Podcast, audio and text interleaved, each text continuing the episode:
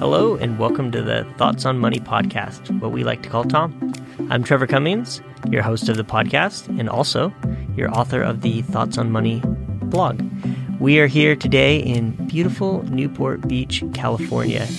And I started out today's uh, thoughts with just thinking, man, so much has changed over the last month.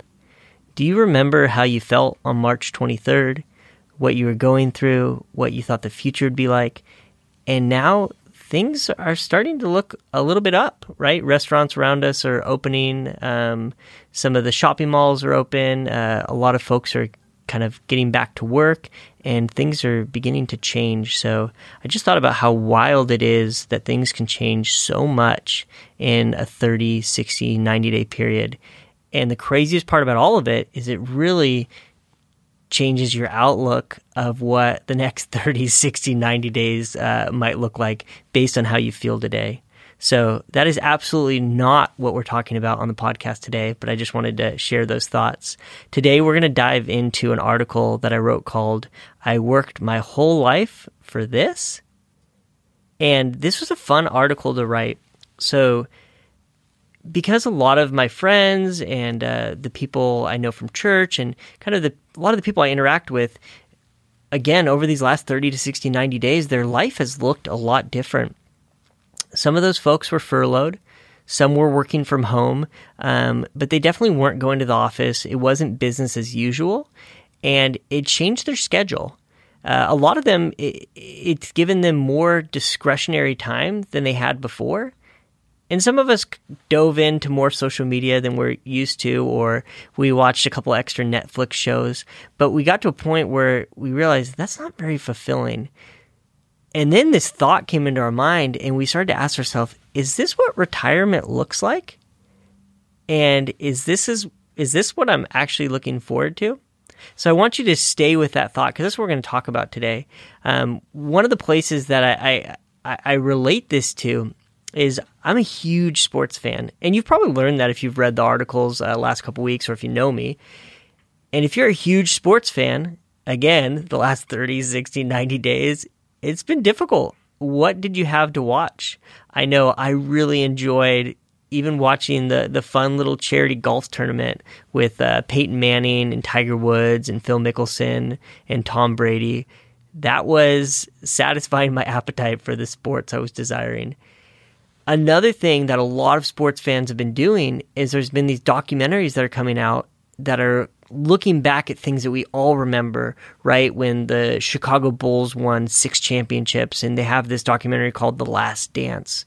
And you get to see all the behind the scene footage with Phil Jackson and Michael Jordan and all the rivalries and what the people thought and how they are interviewed today and they look back at that moment. It was a great documentary.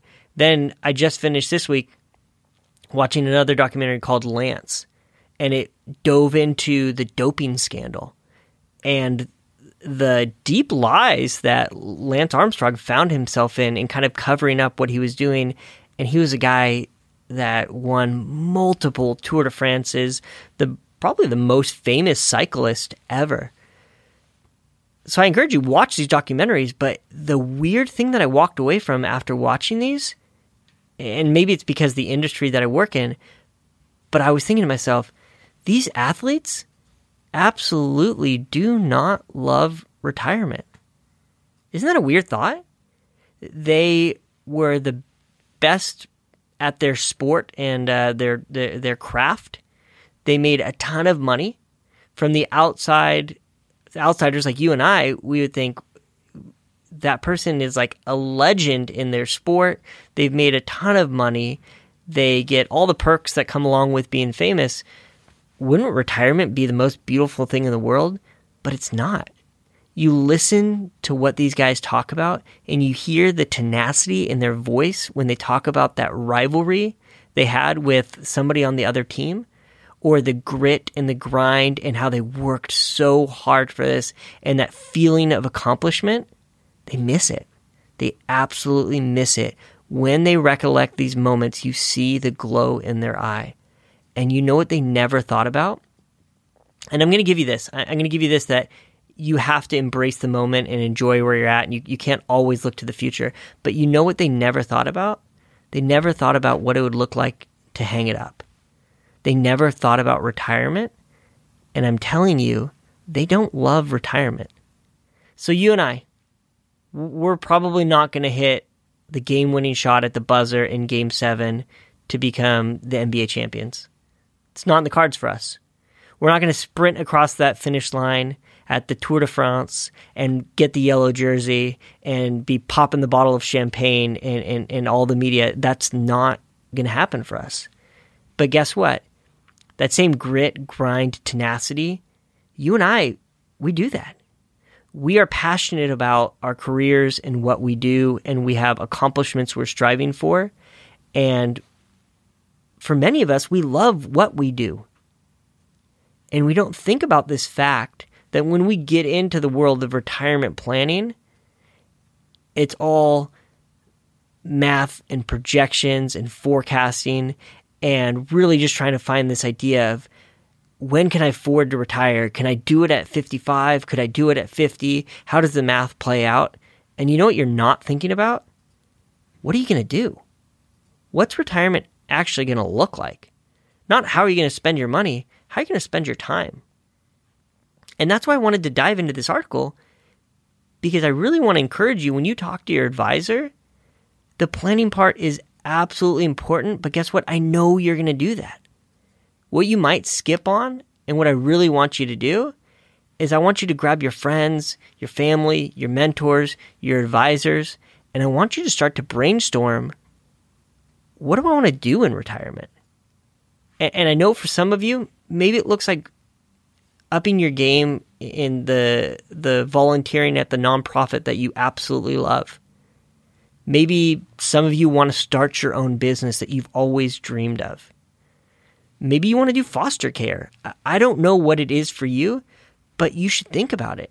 And when you go through this brainstorming exercise, what I want to encourage you to do is look at your history.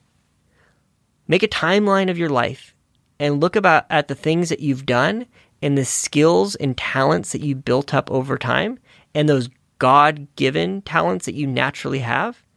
Look at your passions, the things that you really enjoy to do, and start to map out this retirement plan that marries those things together and gives you this second calling or purpose or identity in what you're going to do when you hang up the career.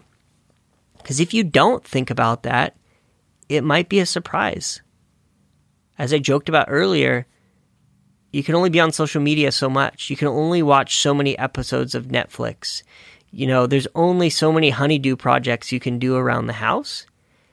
And then you got to face reality of what retirement actually looks like. When I'm talking about this subject, I think about a couple conversations with a that I've had with a few friends one of my friends retired at a pretty young age. And I would say that it's probably reality for a lot of us, right? If you're retiring in your late 50s or early 60s, you still have a whole lot of life to live.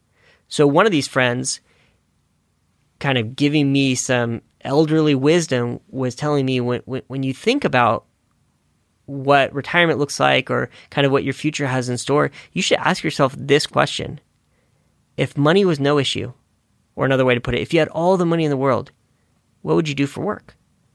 And that'll stop you in your tracks, right?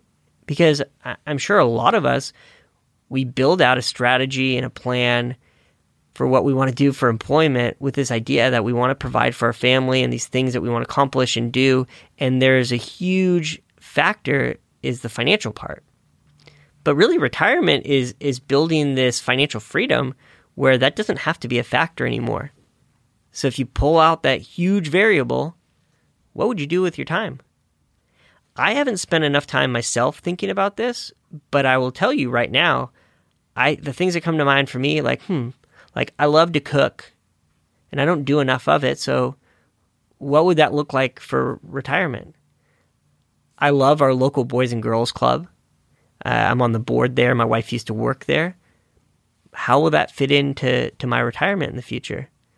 My wife and I have always uh, had a passion for young people. a passion for kids. Uh, we we've done research on foster care. How will that fit into my retirement? I enjoy these conversations, but if no one encourages you to have them, you are going to just go do the math and the projections and all that, and you're going to make sure that you can afford retirement, but you're not going to look at how you plan to spend your time.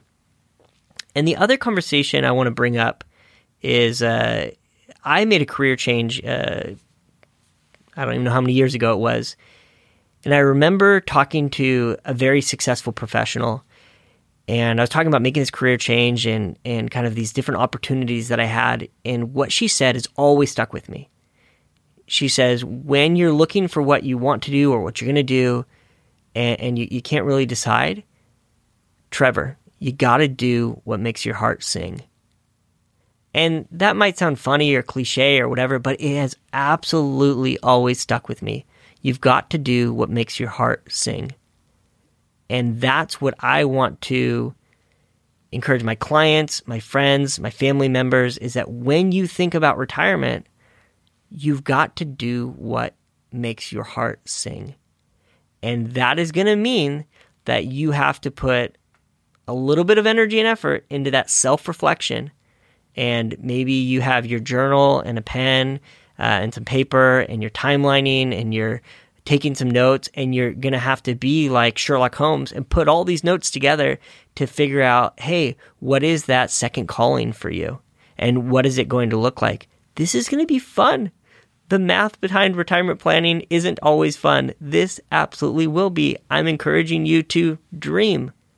That's what retirement is all about. Dream big. Now, so much of this article was about sports.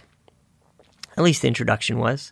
So I couldn't not end the article with a, a, little bit more about sports. And, I will end here. I've been watching a few videos online of training that Mike Tyson is doing. Do you remember Mike Tyson? One of the greatest boxers of all time. And after his boxing career, you know, you had, you know, towards the end where he bit Holyfield's ear and then he gets a tattoo on his face and eh, you have a lot of people in the media kind of question what is going on with this guy's life and and I'm sure that life after boxing for him wasn't what he thought it would be. But if you go watch his videos of him right now, he is training, he is in great shape, and he's talking about actually doing a boxing match at 53 years old. But I'm telling you, I, go watch the video. He looks like a 20 year old. He's got that speed, that agility, and when you hear him talk about it or you look at his face, you can see that sparkle. The guy was made to box. He loves to box. So, what I want you to think about with retirement, maybe it's not about hanging up the gloves. Maybe it's about getting back in the ring. So that's all I got for you today. I hope this was uh, an interesting, fun, encouraging conversation. As I always ask, if you don't mind, go ahead and comment on the podcast, rate us, Five stars are preferred if you don't mind. And you are always welcome. Send me an email with any questions, comments, uh, anything that you want to dialogue about. You can reach me at tcummings at thebahnsengroup.com. Until next week. The Bahnsen Group is registered with Hightower Securities LLC, member FINRA and SIPC, and with Hightower Advisors LLC, a registered investment advisor with the SEC. Securities are offered through Hightower Securities LLC. Advisory services are offered through Hightower Advisors LLC. This is not an offer to buy or sell securities. No investment process is free of risk, and there's no guarantee that the investment process or the investment opportunities referenced herein will be profitable. Past performance is not indicative of current or future performance and is not a guarantee. The investment opportunities referenced herein may not be suitable for all investors. All data and information referenced herein are from sources believed to be reliable. Any opinions, news, research, analyses, prices, or other information contained in this research is provided as general market commentary. It does not constitute investment advice. The team in Hightower shall not be in any way liable for claims and make no express or implied representations or warranties as to the accuracy or completeness of the data and other information, or for statements or errors contained in or omissions from the obtained data and information referenced herein. The data and information are provided as of the date referenced. Such data and information are subject to change without notice. This document was created for informational purposes only. The opinions expressed are solely those of the team and do not represent those of Hightower Advisors LLC or any of its affiliates.